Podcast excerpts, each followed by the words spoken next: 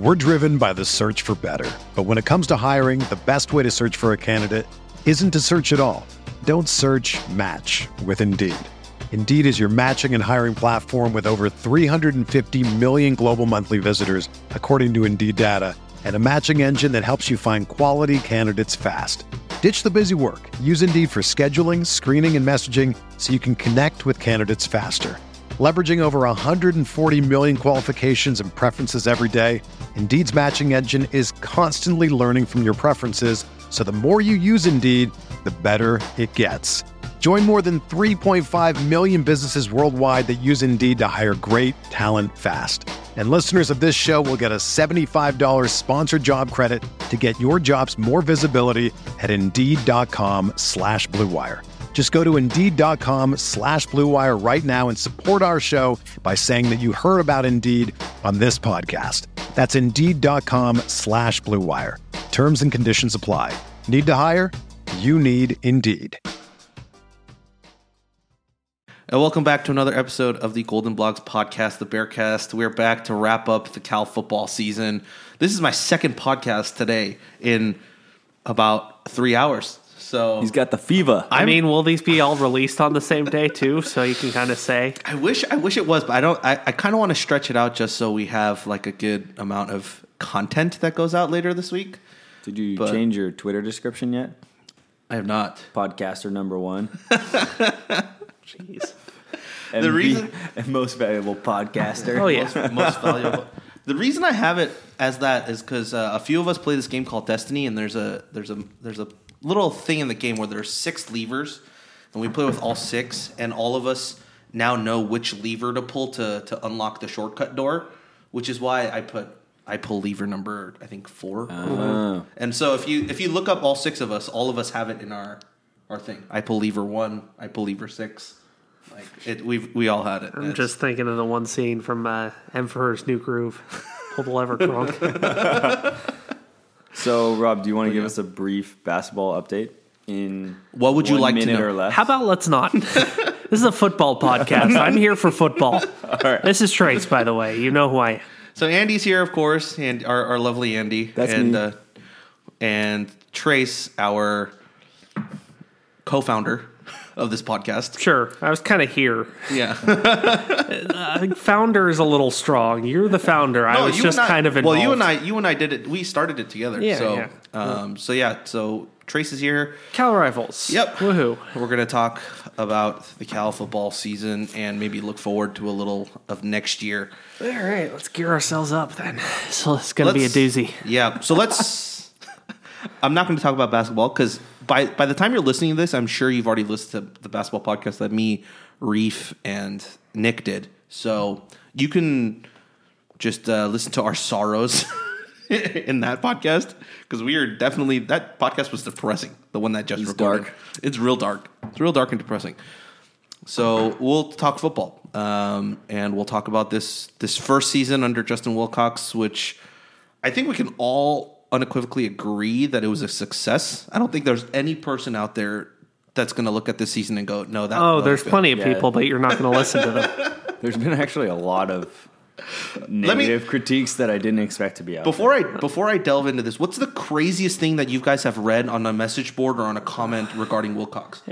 It's not really Wilcox. It's mostly Baldwin. Yeah, it's And Baldwin It's understandable because the offense wasn't at the level that it was expected to this year. But there are plenty of reasons for that, which we will go over and lay out. I think the one for me that I found the most was that someone on our on our board um, under I think one of the Baldwin articles, like when he was linked with Oregon State, was that they wanted Mark Helfrich as uh, head coach over Wilcox. Oh, yeah. Actually, that's the dumbest thing I think I've seen. Like he just ran a program into the ground. Yeah, Why? he's a really good offensive No, coordinator. I'll he's a he's a good but- offensive coordinator. He's a great play caller. Yeah, but as a head coach, no. He's a good person too. But you know that Tom Holmoe was a good person. All right, let's get into. it. I want your guys' thoughts. Generally speaking, as the season, your thoughts as a whole.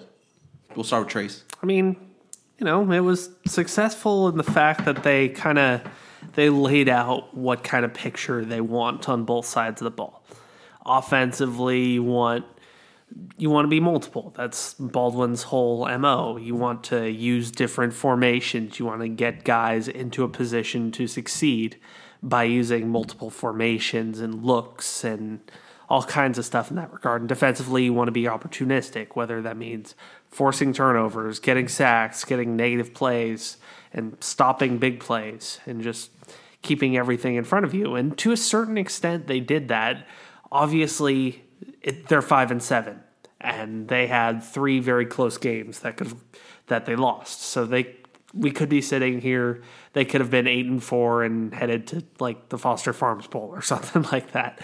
But we're not. They still have a long way to go as far as where they need to be, and there's a myriad of reasons for that, which we'll cover. So, Andy? Yeah, that was a really good answer. Um, I do this for a living. yeah, it, it definitely shows. So I think for me, as you look at where we were, if we were to like just rewind time and we have a podcast, Rob, you and I were on it, and then Trace, like definitely you as well. Like the transition from the Dykes era to the first year of Wilcox, like what we asked for, we wanted young coaches that were dynamic recruiters. We wanted to see a serious step level improvement in the defense uh, and maintain, be able to make ease the transition on offense by having Baldwin come in and you know maybe not lose all of the elements of the air raid. And at least defensively, we made just the most amazing strides that I think like I don't think anyone out there was predicting us to make that big of a leap with the same personnel. And so for me, a, a lot of the enthusiasm that I have going into next year stems from that specifically. Like that was, we have very few players that I think you can plug into that system mm-hmm. and say that they were definitively different from the Dykes era. And we just got so much better in so many different ways. And then you have the young guys like the Bynums and Elijah Hicks, and you look to the future of that, and it's like, um, so I walk away being really optimistic with that. I think Trace, it's going to be a really good balance because you have a little bit more of the realism that I think I lack. Uh, because I tend to get on the optimistic side of things. It's never bad to be an optimist about this. So you know, they the coaches are optimistic, so you're kind of like them. Yeah, but I I look at it and when I look at the eight and four stuff, and then specifically the Arizona call to go for it, I'm Yeah. still I'm still in the camp of like I like it. I wish it worked out. Would have been cool. Same but here. With the coaching offseason that's happened, and this might lead us too far away, that already I'm kind of happy that we're not eight and four. Mm-hmm. Yeah. Because then a Nebraska might have actually come banging down with twenty million dollars and said, "Hey, Wilcox, come over here." Or I mean, and then, you know, it's just one of those things. Like, where do you think Baldwin would have ended up if he had like led Yeah. a team to eight and four? That He'd was probably be at Oregon State right now. Yeah. and I I'm not sure what exactly happened with that. I have a theory, but we'll we'll get to that. We'll get to that. Yeah.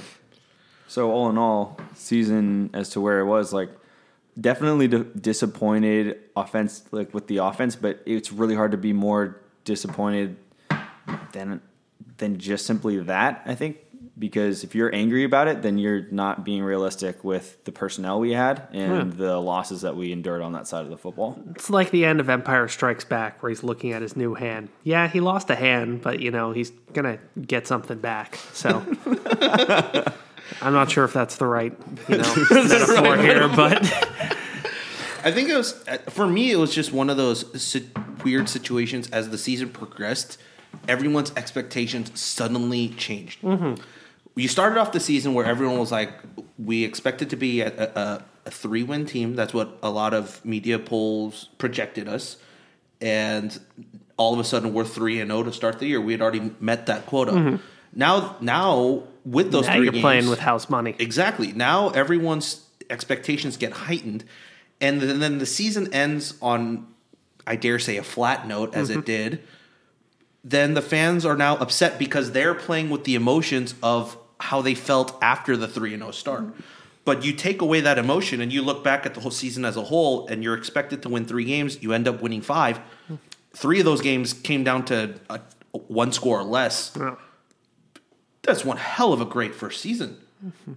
So it's it's unrealistic for I think a lot of people to come out and say, uh, yeah, they underperformed.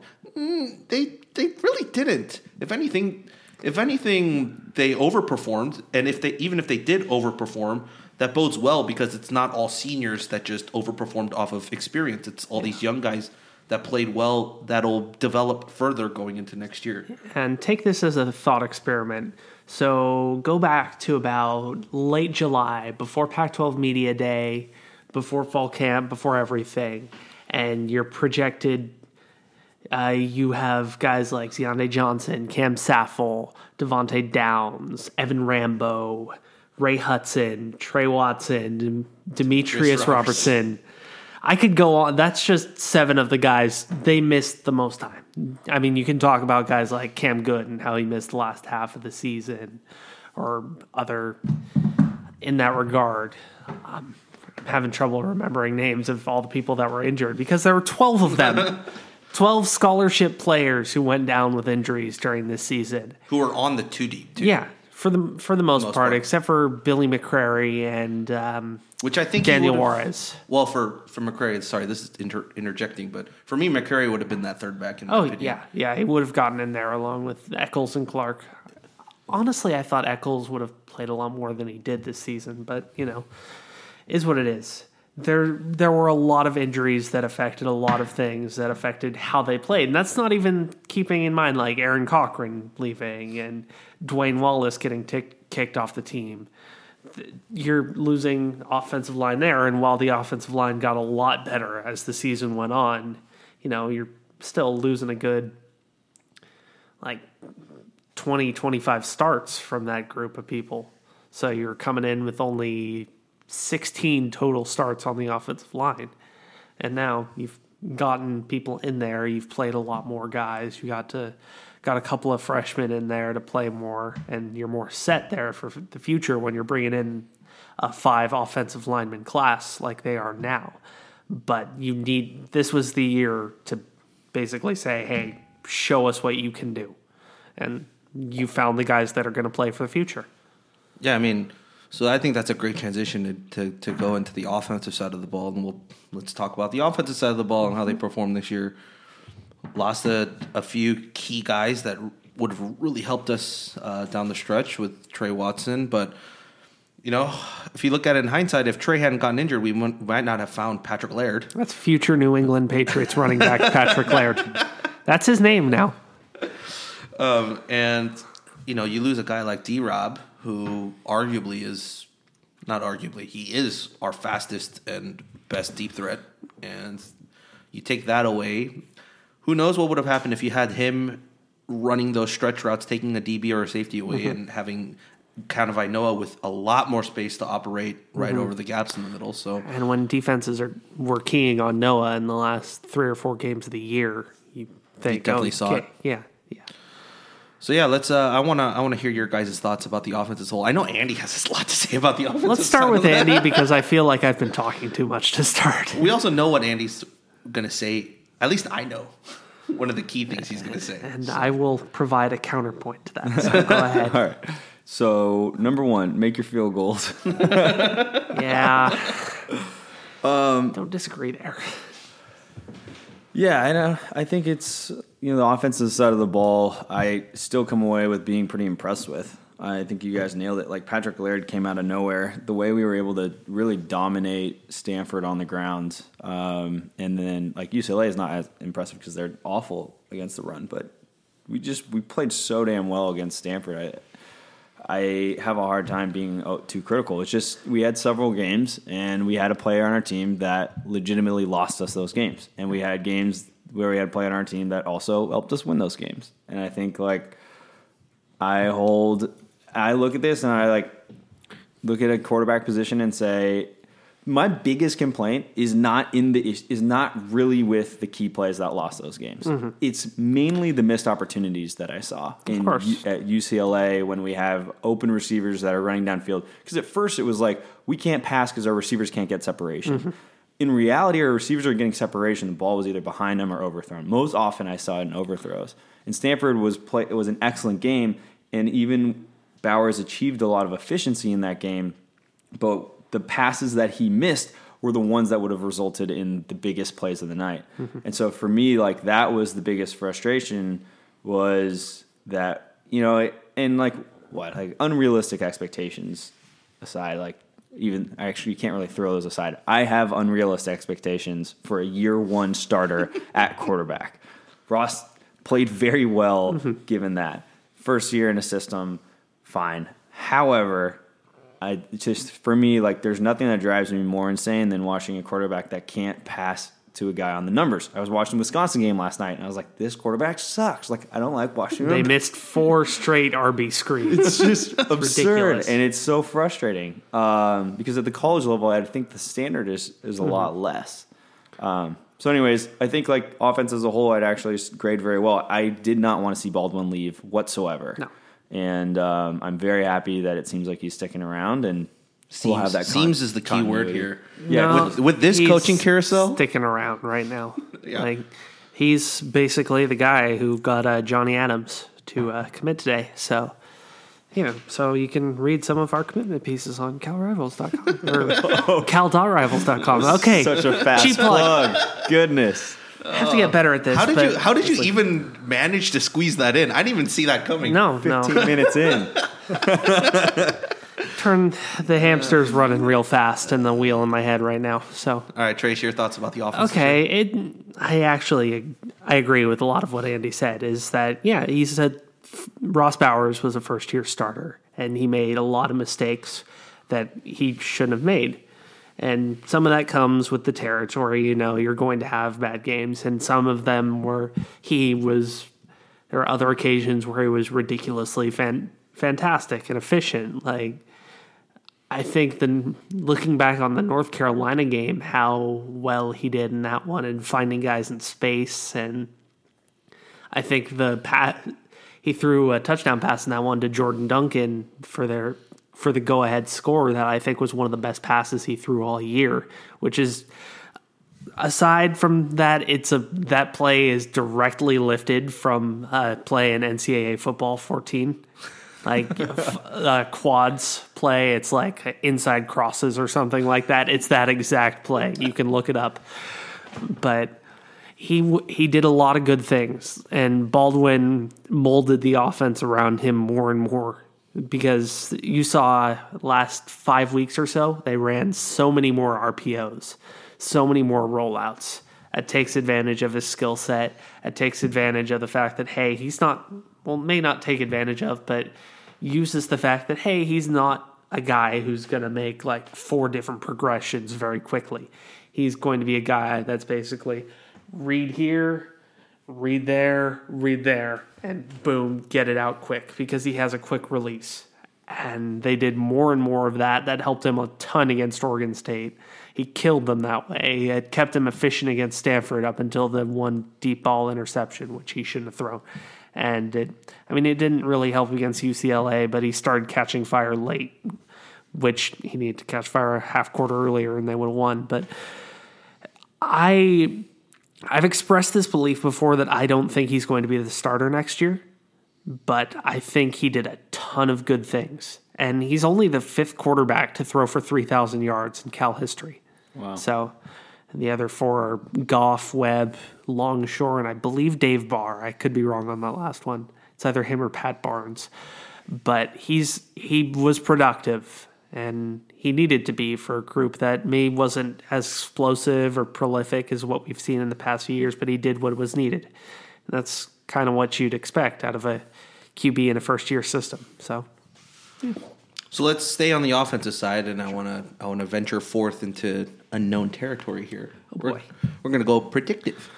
okay. All right. How do you guys see this offensive or the offense evolving or changing going into next year? What are your expectations for the offense next season, knowing that full on that we'll have we'll most likely have Watson back for a fifth year and mm-hmm. Laird back as a senior as well. So we have a we have a two headed running back monster at with seniors, and then we have the entire offensive line that's back with no one leaving, and Ray Hudson possibly coming back being the starting tight end. That's a little less likely. This, yeah, but uh, yeah, and then D Rob, of course, coming back with all our wide receivers. Except for Jordan Veasy, but yeah. Yeah, except for Veasy. So, I'll, I guess I'll start. I I think that Brandon McIlwain is going to be the starting quarterback next year, just because I thought he would have been the starting quarterback this year had he been eligible. He's a good runner. He may not be the best thrower, He's but really there there's so much that opens up with a running quarterback when they have to respect that hey, this guy could take off on the outside and he has good speed. He has dare I say SEC speed. He he can he can make a move to the outside. Well, I mean, he did play in the SEC. for a year. Exactly. That's what I'm going for here. That's why I put so much emphasis on it. But isn't the Pac-12 known for speed? No, well, they're, I don't know. We're, we're the conference of champions, if you understand Bill Walton.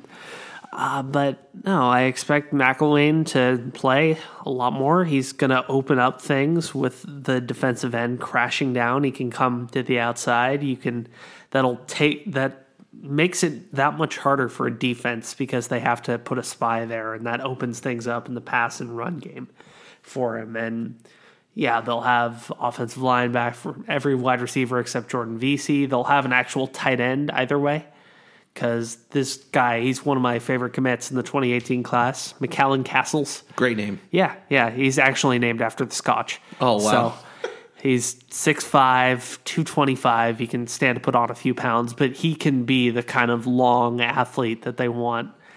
And he can, you know, they want an actual tight end who can play on the ball and be both or on the line and be both a blocking and a pass catching threat where they whereas this year they had one guy for each of them and they didn't really use either of them too much.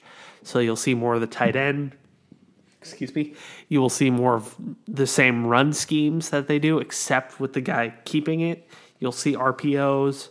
You'll see in a, couple more deep balls just because D Rob's back. Wharton's faster than a lot of people think.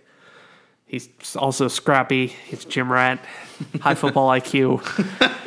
Squeeze them all in there while I can. No, no, he's he's a good football player, and he actually is on the top ten list for most receptions in a season after this year, which you don't really think about how often he caught the ball Yeah. and but he'll he'll be back. He's good. Kanawai is back, and he'll be underneath. And then there's a whole host of other receivers that have the ability to get better. So we'll see what happens there. But it, it there's another year of comfort, and they will be improved in all likelihood, especially under Baldwin. It's so good to have that continuity there because some of the quarterbacks who have been in his system before, like Gage Gubrud, Vernon Adams, uh, I forget what the other guy is that won the won them the FCS title back in 2010, but they said basically we need you need a year in the system before you truly get it. It slows down to the point where you can make your reads just right. And I th- I mean it's worked against uh, Power Five teams, so it can work at this level. And I mean a lot of the concepts are that run by everyone, but it can. You just need another year. So Andy? Yeah, I I think Trace nailed it. I'd think back to let's just go to recent memory, the last two games, and the plays that were maybe number two on my list of the most frustrating had to be when Ross was chased from the pocket and ran 20 yards backwards and threw it out of bounds. at least he's throwing those out now. Right, and you know, taking sacks that put you out of field goal position. Um, and I think the thing that you're screaming at, or at least I was screaming at the television, is just roll out the other way. Like you don't always have to just roll out one direction. Like, and he just would never. He just would go straight backwards. And so like, and then you look at what Arizona accomplished with Khalil Tate and how hard that is to defend against. Like that's exactly what I was going to say. What I would expect from the offense next year is they found that they could build an identity with a run game that we didn't know existed. I don't think going into the year. No. and uh, I would expect them to continue to capitalize on that. I wouldn't be surprised if they learn a lot from that Stanford game. I think the time of possession was super interesting there because it, felt like when we were driving down the field, like Cal could have run a near 11 minute drive to run out the clock in the game and score a touchdown to win, which is unheard of yeah. in comparison to where we were before. Um, so yeah, we need what we would need is some the ability to get a quick strike, uh, quick strike element to the offense. So I'm sure McIlwain will be uh, I, yeah, I, I also expect him to be the starter, but I haven't seen him nearly as much as you guys have. Yeah, it, I mean, it could be Garbers, it could be Bowers again. Like we could see Bowers start the year and have someone take over for him a few games in. I wouldn't be surprised to see that too. But there's there's more than just McIlwain there. Yeah. Because Garbers, he could be a good quarterback. Yeah, He's got some skills. I will say I think Laird starts. Oh yeah, oh yeah. Um, I think I love Tre to death, but I didn't. I haven't watched Tre three years now, and I haven't seen any of the flashes that I've seen out of Laird. Laird's so good.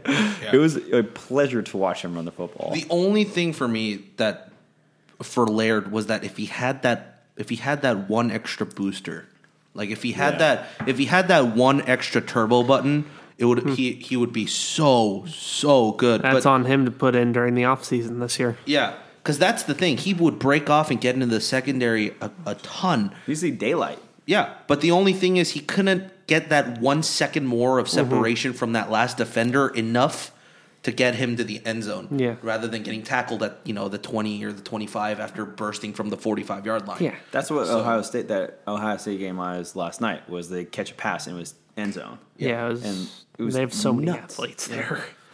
That's athletes. Yeah. yeah, yeah. But I mean, that's not Got to have the athletes to be able to tackle. That's oh Christ. I remember sitting there in that press conference at the time and thinking, yeah, that sort of makes sense. Then looking back on it later, thinking, what the? Are you serious, man? You just threw a whole team under the bus. No wonder they all hate you.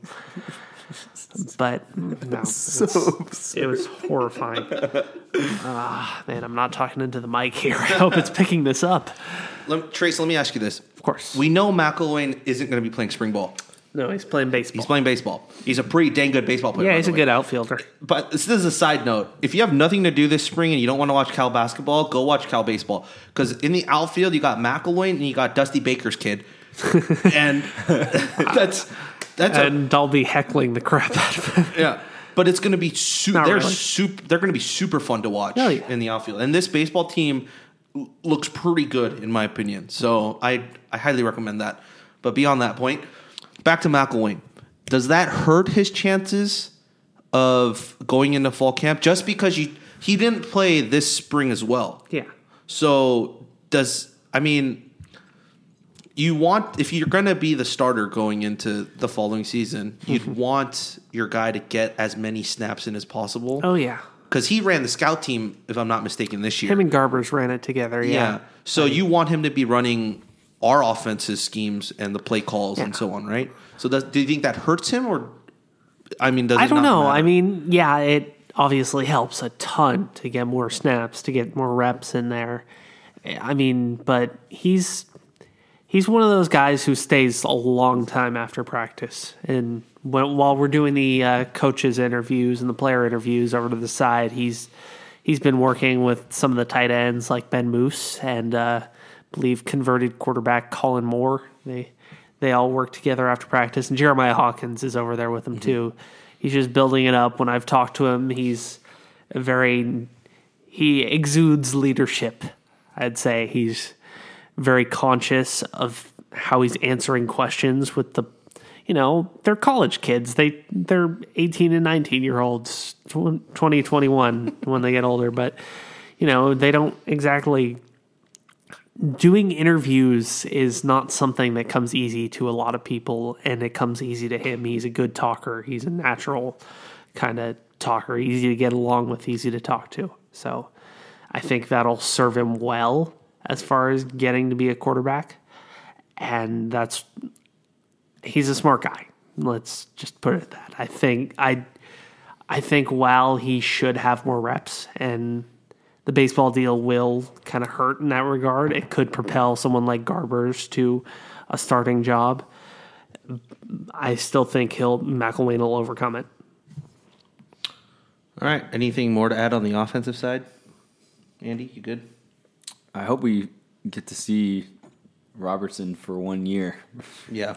we we haven't seen it really. I mean, we had a little bit of it, but um, I feel like we we almost we almost deserve it to a degree. So I'm just really excited about that. And I just feel and I'll end, I I don't know if we'll end with this, but I feel like at least for the offensive side of the ball, we do need to up the recruiting just a tad bit. Um, there needs to be some type of wow factor um, on the offensive side of recruiting. Like we we had it with D Rob, right? And that that year when we got D Rob and Stovall, like it was like the holy And Jordan Duncan. and Jordan Duncan. It was the holy crap, and we were in the running with AJ Brown and some of Strickland those was guys. in that class too, right? Uh, Strickland Was was, the the one year before. before? before. But I mean, Yeah, you know, Brown. defensively, we're going to recruit guys and they're going to coach them up, and it's going to be good. But offensively, we kind of want that one little star sparkle, Yeah, yeah. uh, re- recruiting, and I think that's what we need going forward. Is we have D Rob for one more year, and that'll cover that, right? But going into the season afterwards, in terms of recruiting, we do need to get maybe just luck, like just luckily pull out one of those high four stars or five star offensive guys to to come in and Mm-hmm. just be that that one little boost um, in the offseason. Yeah, I can actually speak to that a little bit if you want to close with this. Yeah, if you don't mind. how they're building and recruiting right now is this year they're building on the lines because you have the five offensive line commits, you have the tight end. They're looking to try and bring in another tight end, I think, and they only have one wide receiver. They only have one running back right now. They might get two. I'm I'm not entirely convinced that they'll get two, but they could. You know, we're working with like four to six more spots left. So, but they're going to focus more on the interior on both sides of the ball this year. But in 2019, there's a ton of skill position talent. You got, I could rattle off a bunch of names. You got Austin Jones here at Bishop O'Dowd, who's played running back for them the past two years, and he's gone over like 1,500 yards each year and you've guys, you've uh, Jake Smith. He's a teammate of uh, commit Slater Zellers, who's uh, they're at Notre Dame prep right now. I think they won a state title last night. I haven't actually checked the scores, so if they didn't, just cut this. Um, you have guys like uh, Micah Pittman, who that might be a tougher pool because he's uh, the brother of uh, Michael Pittman, who's playing for USC there's a ton of wide receivers and stuff in Southern California. There's Bru McCoy, who's uh, on that loaded Mater Dei team that just won a just won a section title last night and is moving on to the state title game. Play is the best fan, friend of Nikko Remigio, and he's a very, very, very talented player who might visit visit in January. So they they've got a lot of skill position in that class that they're going after. But for now, they're sticking it in the inside and seeing what they have from the skill position talent right now. How does that make you feel, Andy? I, I think it's a good strategy. If you looked at the team and said, "Where do we have talents?" We definitely have those skill position Mm-hmm. players. But I have one question: Is like, have we seen the potential of Melky Stovall yet, or like what should we expect out of Stovall? Because at first there was a lot of hype, Yeah. and now I am kind of so-so. He's pretty small. It's just, I don't know what entirely is wrong with him because they don't really give out information on injuries. It's basically lower body or upper body, and he has lower body, which would mean like some sort of ankle, some sort of knee, something of the sort of hip. Yeah. Or Toe. there may be something Toe. maybe something in his head. I don't know Yeah. but it's a matter of he's certainly athletic enough. He proved that during his first year. Uh, it's just a matter of what injuries are plaguing him, if there's something in his head or not, and can they work through it if there's something in his head. Who's the one player that would come up next year that would be on nobody's radar that might have an impact? On the offensive side Offensive of the ball. side Before we move on to the defense. Um, It's a good question. Let me think about this for a moment. Do My- you have anyone in mind? No, I was asking Trace. Uh, that's what I'm asking Yeah. you since we're giving, we need we need to give My- him time to think. no, my first thought would be Ben Moos. He's a tight end, 6'4", 240. Nebraska Big AD's kid. kid. former Washington State The AD's AD. kid. Thank you very much. And he's uh, he's a big body. He's he noted to me like, "Hey, we're going from a four-page playbook in high school to one that's this this big, like a hundred-page playbook now. The numbers are approximated." He he just made hand signals, and I was trying to translate that to the audio form. But he's big kid. He was starting to come around. He got hurt late in fall camp, which kind of stymied his development, which put him on the uh, on the scout team this year. But I think he's the kind of big body, big frame that can make an impact at that level. So that's the one name I could think of. Otherwise, it's maybe like I think uh, Will Craig out of the Granite Bay. recruiting Granite Bay. He could start on the offensive line next year. I mean, he's. De- I think he's definitely on the two deep because you already have a Oh, you you have all five guys returning. Yeah, so. yeah, but he's really freaking good. Yeah.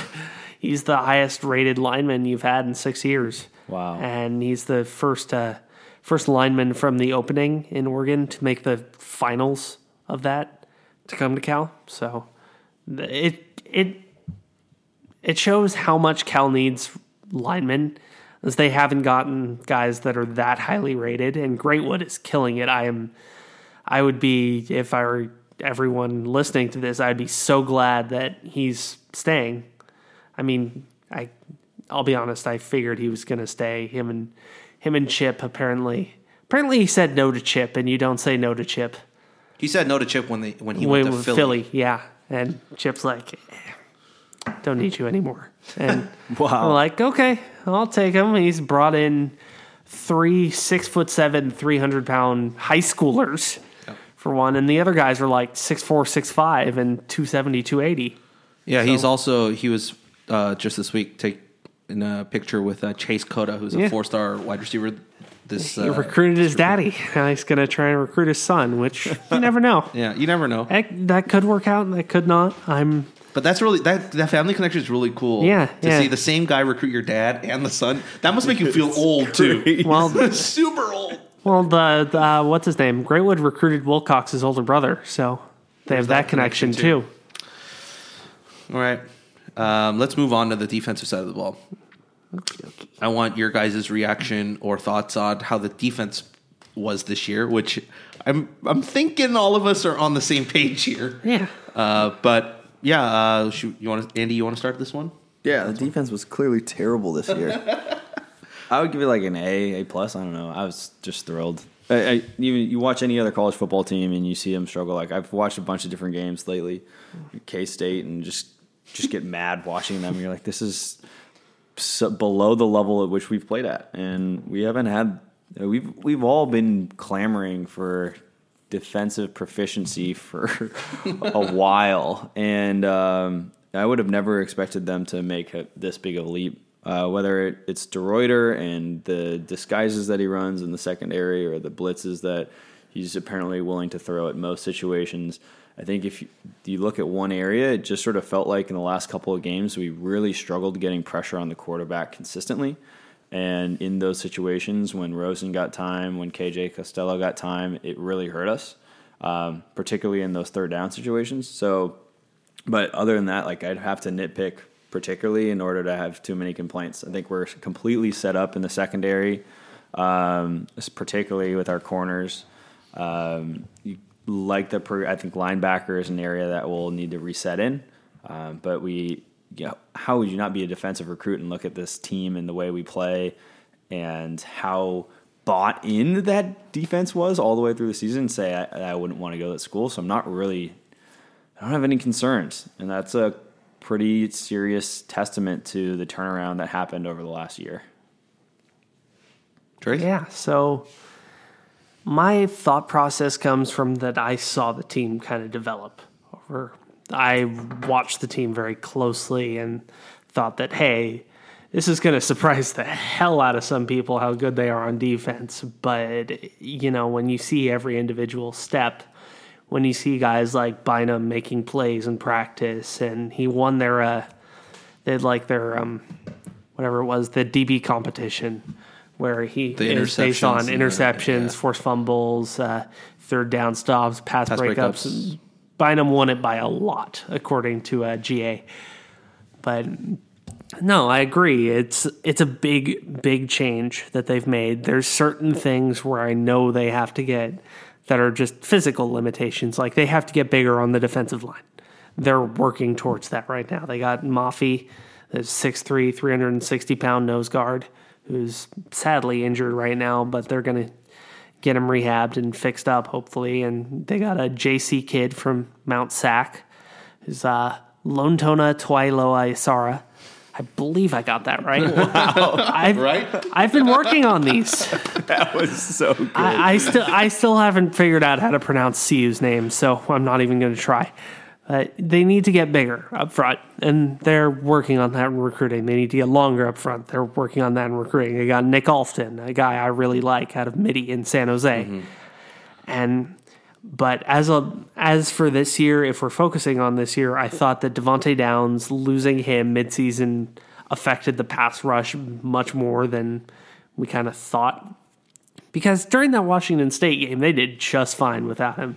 Kunaszyk and Garen Brown, they did great, and they are two very good players. I am, I don't know, I you kind of saw this coming with uh, Garen Brown because he would be in the right place at the right time during practice, and he's been in the right place at the right time a lot during games. Like he stuck Bryce Love a couple times early in that one. Yeah, I, you could hear it up in the press box, and it's like, what is that, Garen? My goodness!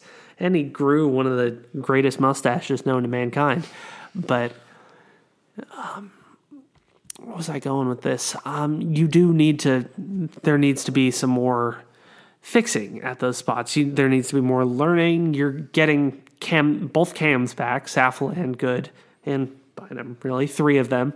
You've like I realized this the other day. You have th- three different ways of spelling Cameron on this Cal team. uh, you need uh, you need your linebackers to come back. You need them. You need to restock the depth, which they're doing there with a JC guy named Colt Dowdy. Yep. And um, Well, Zionde coming back helps too. Zionde coming back will help a lot. He was a beast during the spring last year, and he he'll help replace Looney and Mekari. They may have stumbled onto a nose guard and Chris Palmer during Yeah. these past few weeks, who I was very impressed by. You got two freshman cornerbacks who played well for the most part. You know, the final game against UCLA aside, I think we can give Cam Bynum a pass yeah. but DeRuyter knows what he's doing, and he has Wilcox with him. I think that the loss of Jerry Azzinaro is going to be a bit bigger than everybody thinks. Just he was very good at teaching technique. He was beloved by the guys on the defense, and he was thoroughly entertaining to listen to if you went to a practice. Just old dude with a Brooklyn accent who swears like a sailor, and you know, UCLA will be better for having him, but you know, everybody else is still there. Uh, um, Alexander, Tuioti, DeRuyter, they're all great at teaching technique. Wilcox is good at teaching technique. They'll be fine. They're they had a very good year, and they have something to build on now that they have a system in place of being opportunistic and forcing turnovers, forcing sacks, and preventing long plays. Those are the three things that they focus on. If they can continue to do those, they'll be perfectly fine. I think it's that. It's like your floor. Yeah. And then from there, you add in You a lot more more talent. They, yeah, and you start to say, okay, we're not just going to be known for preventing the long No. plays, but we're going to be known for like smash mouth or sacking the quarterback or I mean, by the defense. end of the year, if you look at it, you have a, you have a four star transfer from Wake Forest. You have a two star guy who I'm not even sure was a defensive lineman when he came in, starting in Chris Palmer. You have uh, Luc Bequette, who's a two star. You have Cam Bynum, he's a three star right there. You have, um, let's see, outside linebacker on one side was Ray Davison, who came in as a defensive end. Uh, you have a former walk on in Garen Brown. You have a two star JC linebacker in Jordan Kunaszyk. I'm not speaking into the mic, so I figure I hope this all picked up. It picked up, but just a- not as loud. You have a JC guy in Alex Funches, who wasn't really highly heralded. You have four star true freshman in Elijah Hicks. who- Heralded. yeah, he's good. Yeah. he's really freaking good. And you have Hawkins, who was an athlete coming in, and you have Ashton Davis, a former walk on who's play, who's Track doing track. So you think of the collective star level of that talent, not very high. And what they did with, excuse me, beers all carbonated and stuff like beer should be. Uh, you have, it's a level that they've done this much with that much, with that amount of talent, and they can add more talent and experience and growth because a lot of these guys were first time starters too. Yep.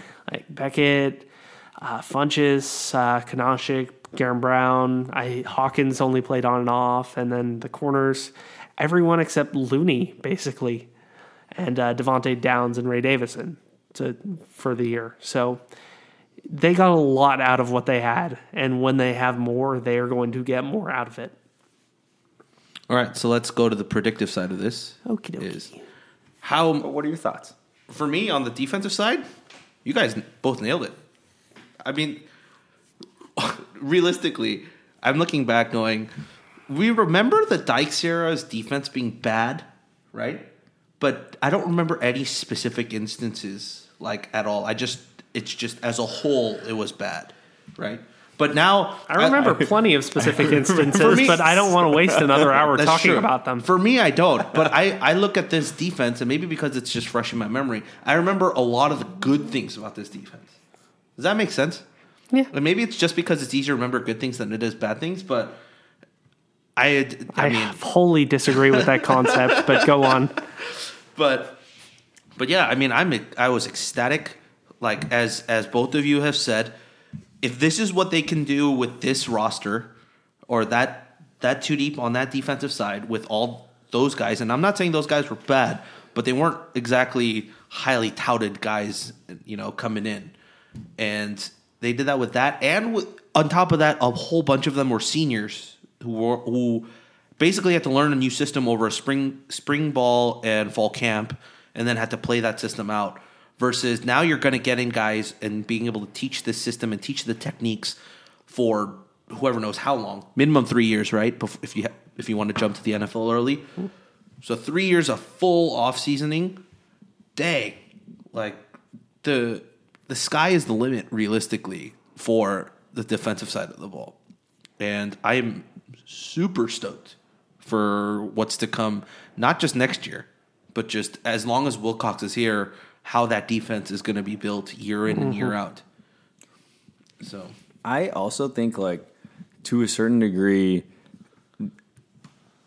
I had so much fun watching this defense play. And I can't tell if it was because we had such a big lack of a defense, so it was just like I mean, that's probably part of it. But that has to play a part. I like just thoroughly enjoyed watching the defense play more so than I enjoyed watching the offense. I do enjoy watching the offense, but when boy, when the defense was out there, it was just like way more exciting. And uh, yeah, the going back to a defensive minded football team just felt like it almost felt right compared to where we had been over the last four, years. years.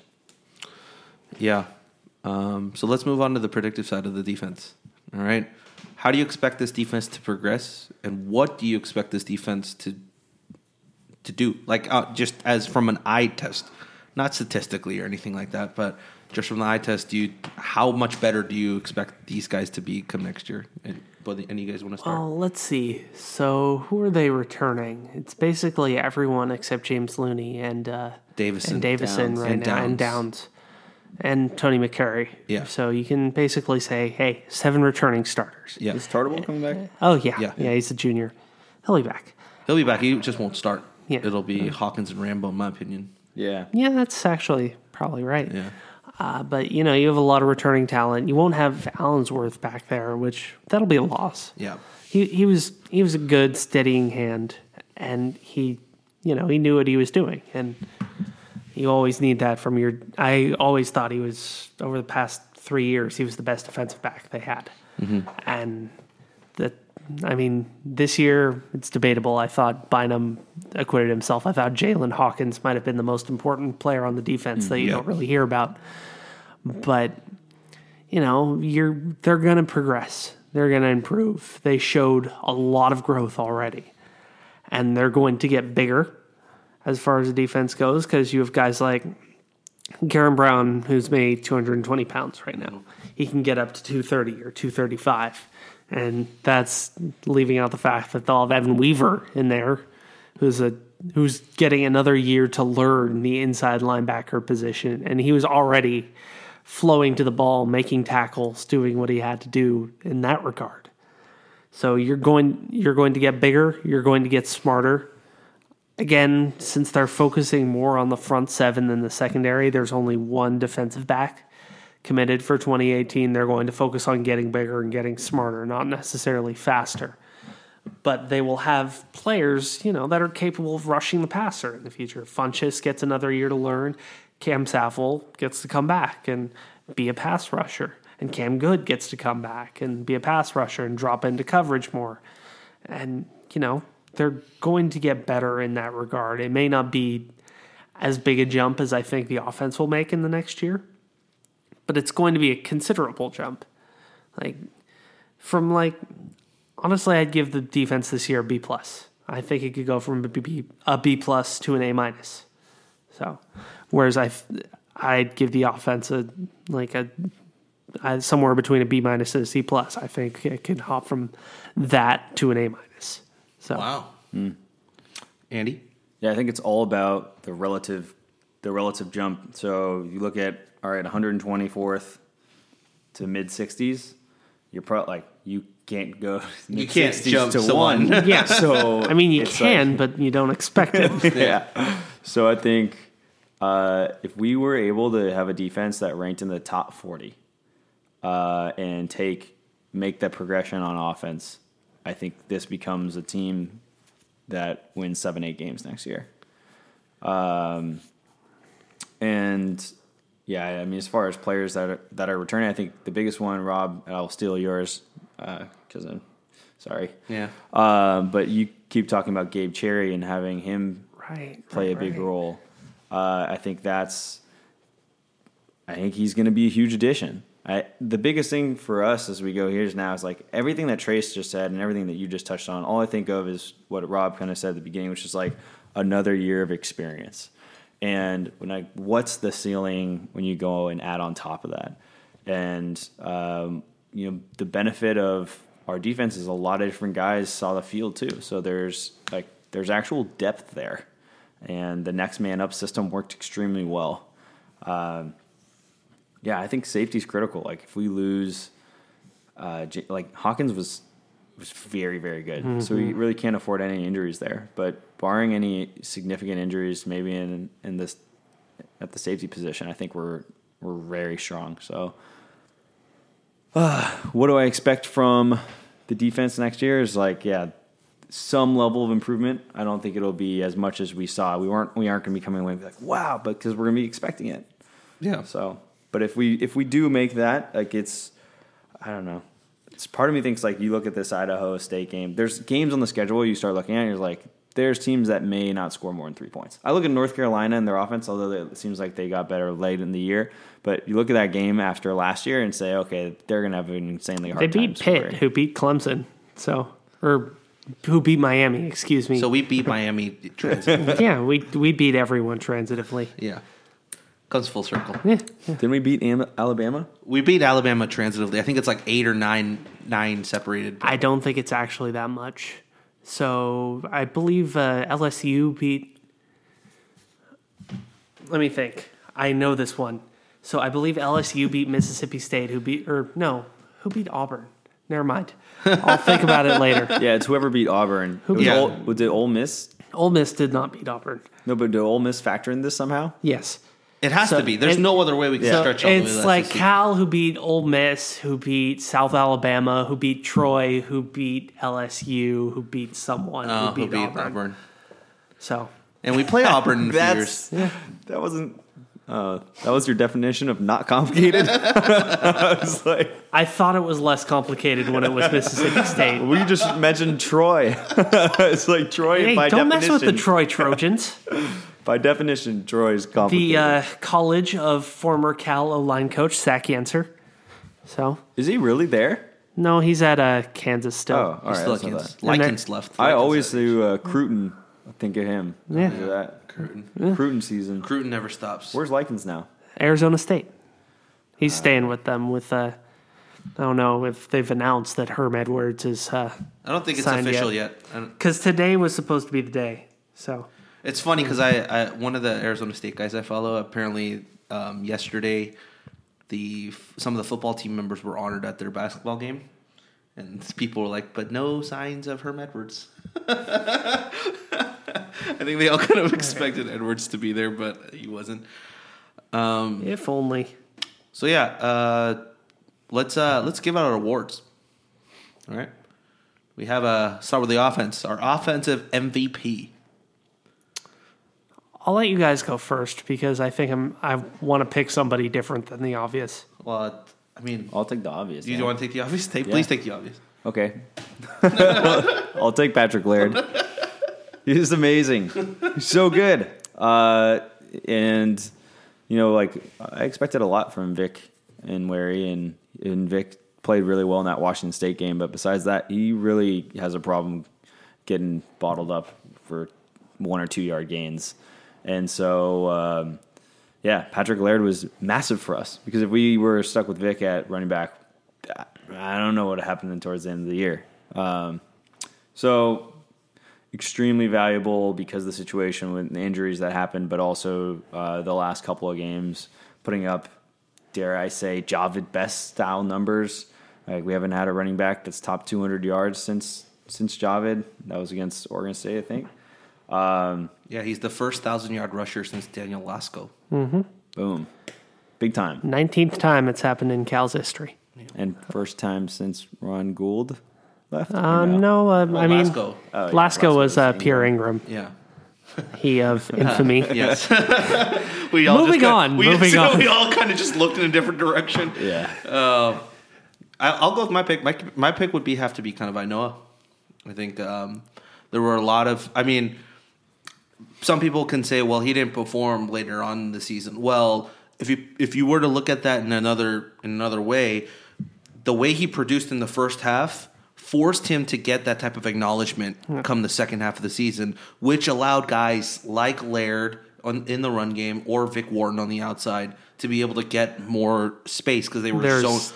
If, if I mean, I have one for you. yeah, I mean, realistically, if you're looking at if you're looking at the Cal offense and your defensive uh, coach, you know, looking at your team, saying who do you need to look out for? Number nine on offense as the as the season progressed, like that's the one number. Don't let him beat you. Let anyone else beat you. Don't let him beat you.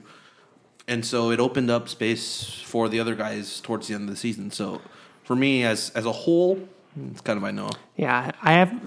There's an example of that during the Oregon State game during uh, Laird's first touchdown of that, or only touchdown of that game actually. Yeah. But it was his first touchdown technically. but uh, so they had Noa in the slot there, and the outside linebacker on that play. He immediately drops back instead of you know reading his keys and checking if it's a run.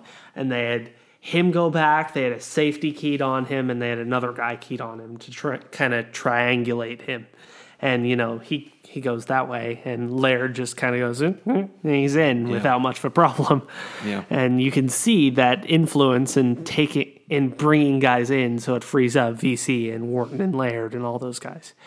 But okay, for my MVP, I'm gonna go from nine to ninety nine with Malik McMorris. he he allowed for them to do a lot of different things in the run game.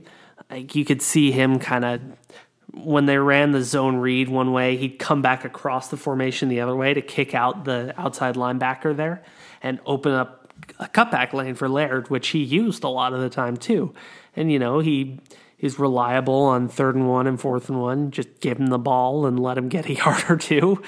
And he he was he caught a very very pivotal fourth down pass early in the season. Caught the touchdown against Arizona. Uh, he, I'm pretty sure he turned a guy into an accordion on a fourth down run against Ole Miss, which is probably my favorite highlight of the year.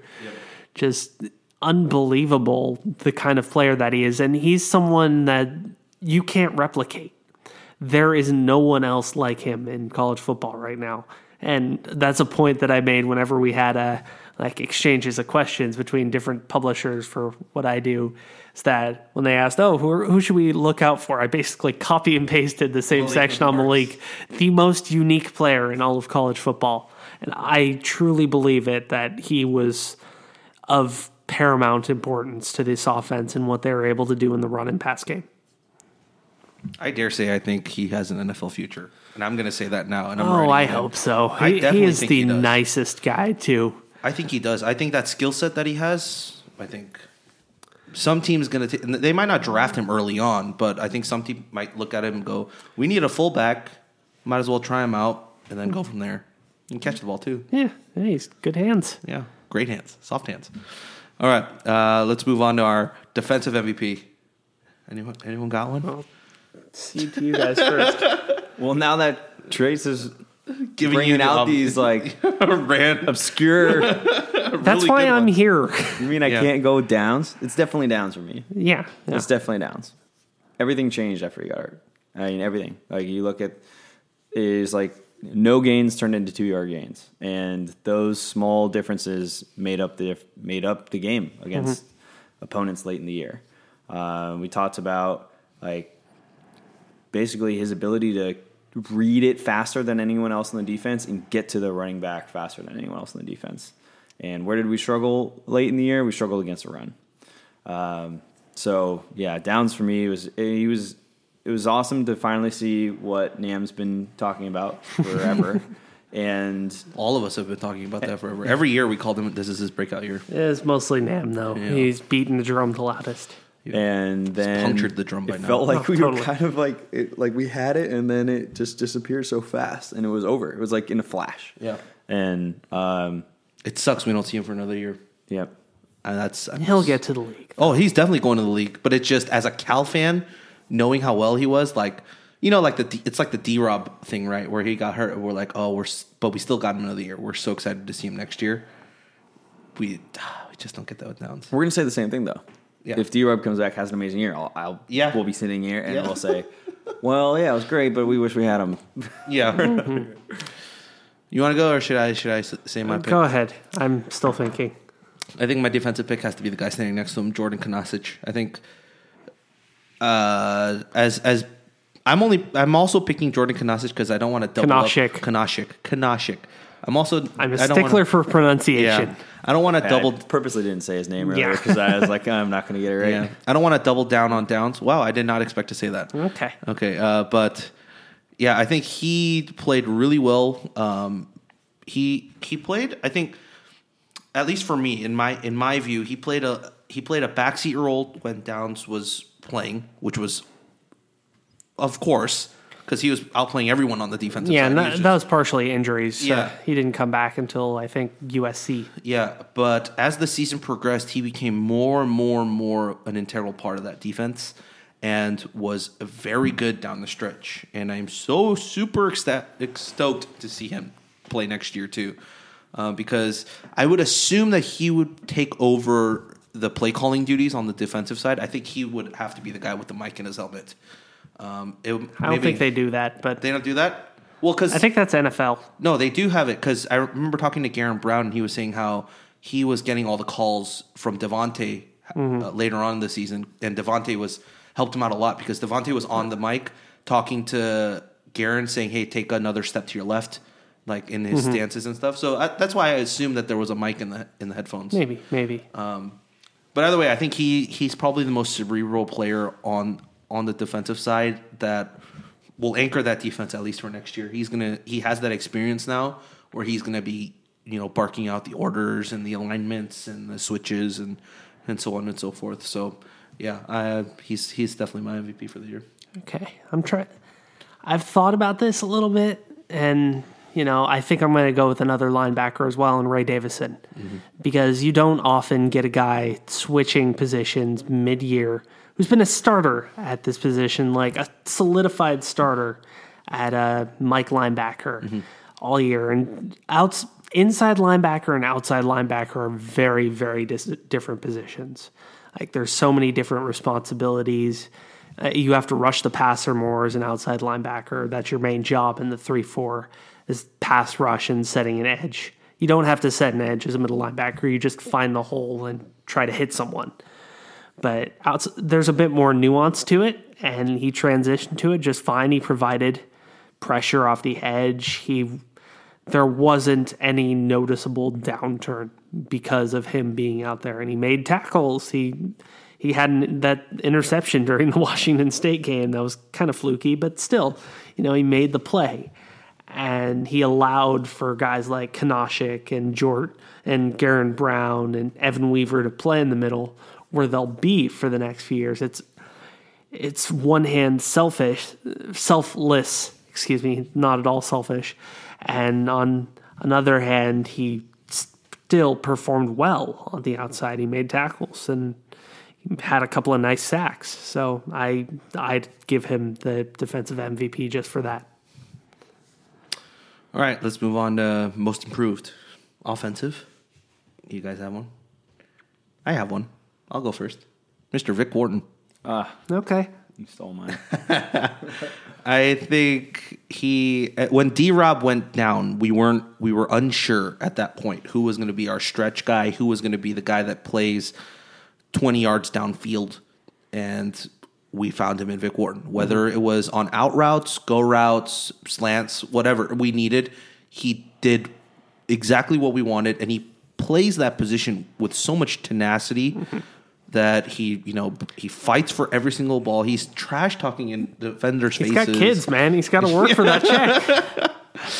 but yeah, it's uh, it's it's it's incredible. Um, I know when he first came in in his first year playing, you and I were both very underwhelmed with how he played, especially with his punt returning. We were very underwhelmed, with, and uh, but he's featured prominently now. Uh, he's one of those guys that I'm as sure-handed as kind of Inoa in terms of if the ball's in his area, he's going to fight for it uh, for every last inch of receiving the ball and the yards after the catch.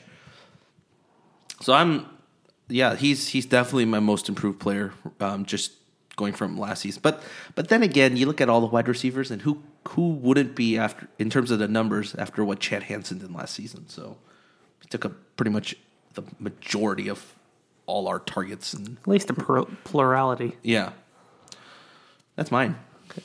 Can I take an entire group?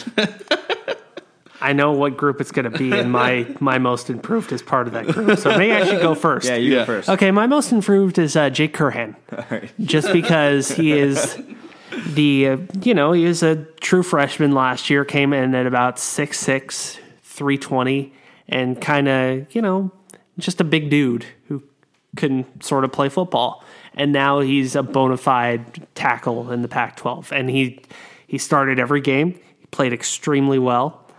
You know, the coaches were very, very happy with his performance. As a former Redwood High School graduate like myself, I have to give him props, just partially because of that. But he played a lot better than I expected. He played in control. He didn't get beat as often as I thought he would. He got better as the season went on. He's a good run blocker. And, yeah, that's why I'd give him that. And I assume you're going to go with the whole offensive line. Yeah, I mean that was was my cheap answer.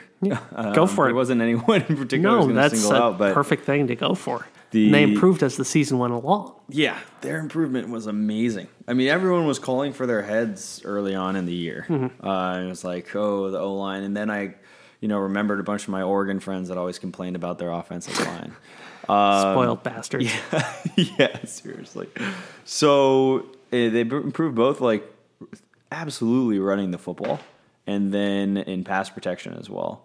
And then some of the design rollouts with Bowers helped alleviate their dependency, but it's an area that we can only get better in. So, um, you know, offenses I think is hard to say most improved because it you could even you could make a really good case that Bowers is as deserving for that as anyone too, because he was also able to improve from essentially a player that we were clamoring to see in games last year and didn't because of Sonny Dykes' arrangement with Davis Webb.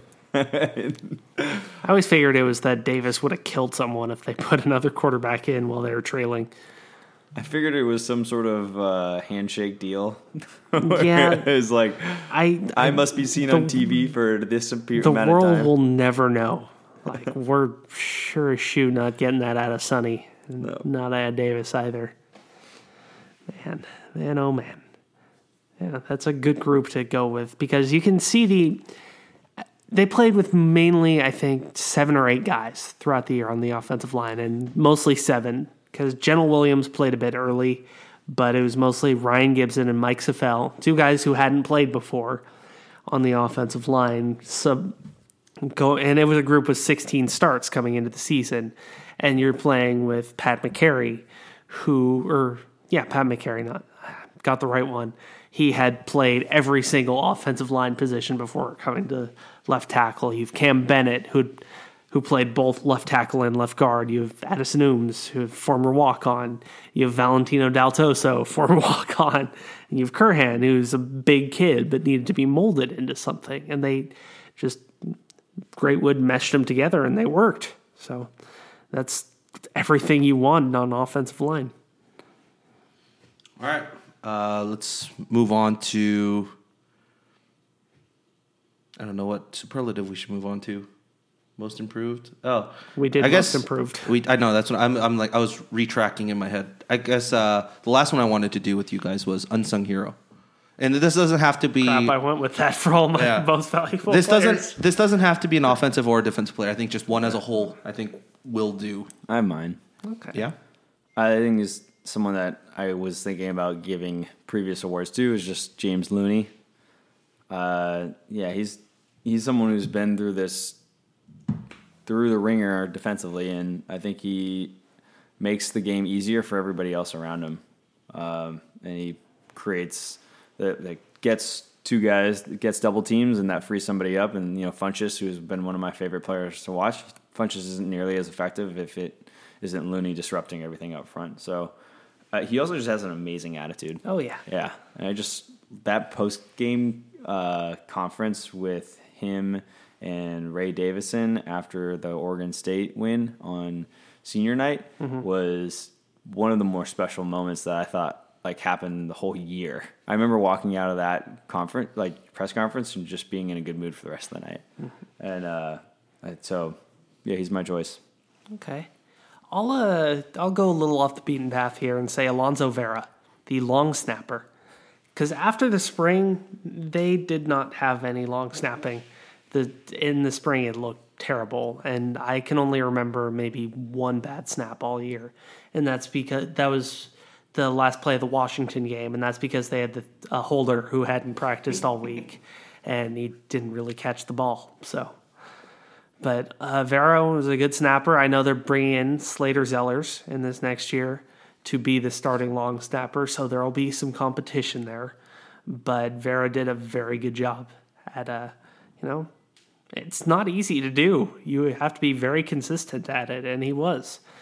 And it's also, I think he's like five nine or 5'10, so you kind of see the contrast of all the big dudes on the punt team next to him. He's kind of like, if we're going into wrestling references, he kind of reminds me of Taz. Just kind of five eight and smaller than everybody, but capable of throwing them around. So he did a great job at his position this year, and he should be respected for it. All right. I don't have an unsung hero. I think the I guess the one unsung hero that we don't ever talk about, Matt Anderson. I mean, Mr. just Anderson. I mean, the guy is the le- the number one overall on scoring charts at Cal now. So Passed some good names in there, Yeah, too. dude, so bra- bravo to that man. Bravo. I don't know if he'll ever listen to this. Bravo to ma- that man. Um, but Sunshine. Yes, sunshine.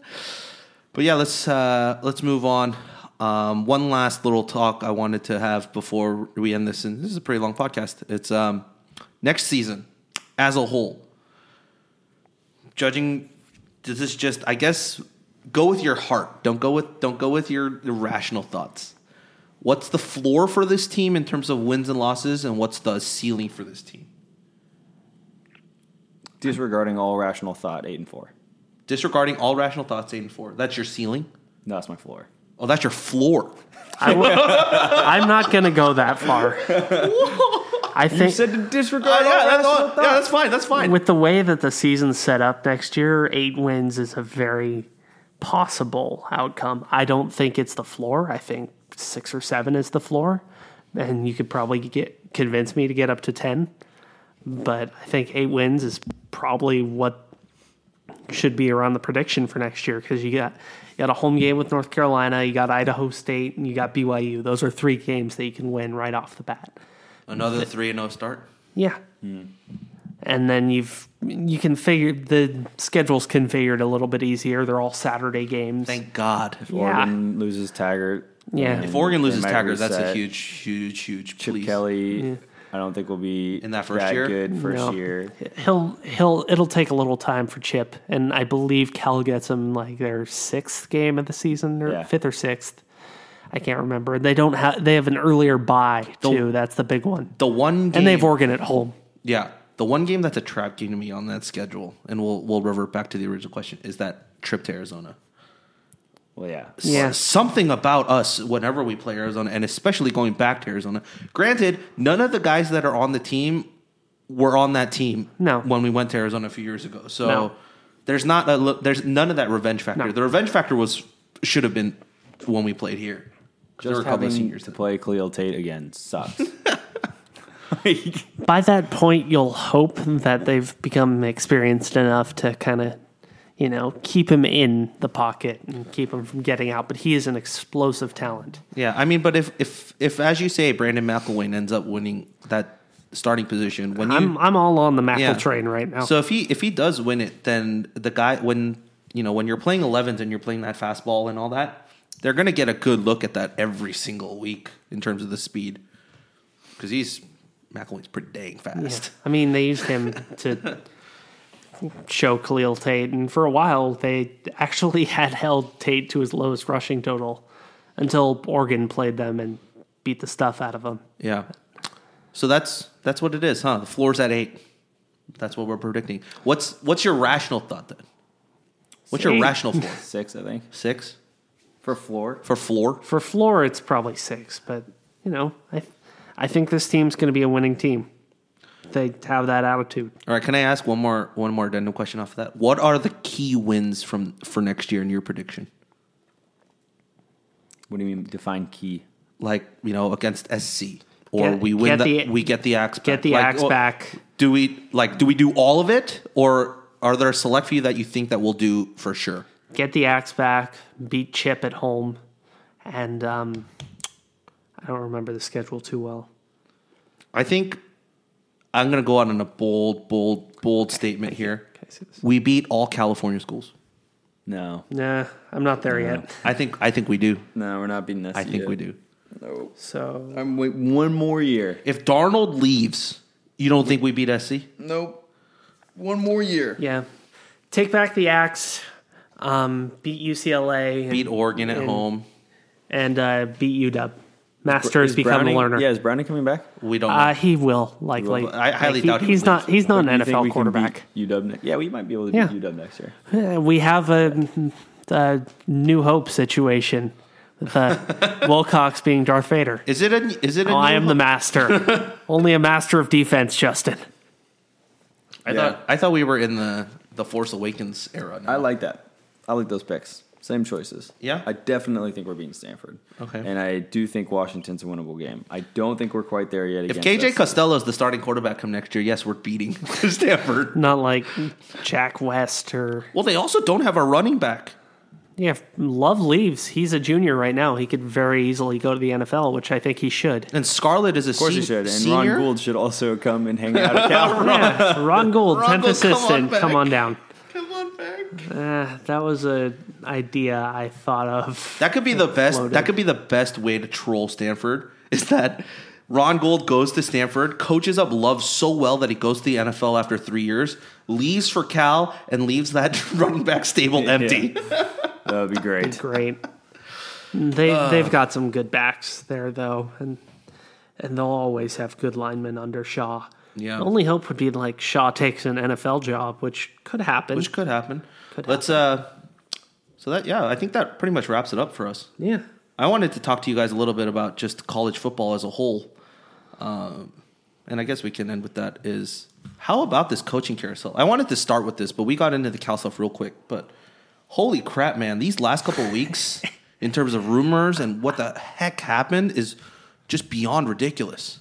Dude, I think NCAA has a legitimate problem. I actually want to write an article about this. Okay. I think they have a, a legitimate growing problem with how Of- much the coaching coaches are getting paid, and you look at all of their arguments of like why not to play p- players. A lot of them stem around like you know, the logistics of it. But when a coach is signing an eighty million dollar year a deal over ten years, and the players are just as much of the product as the coach, mm-hmm. you start to have some really weird mental gymnastics to have to make that work, especially as a player. It's like Yeah.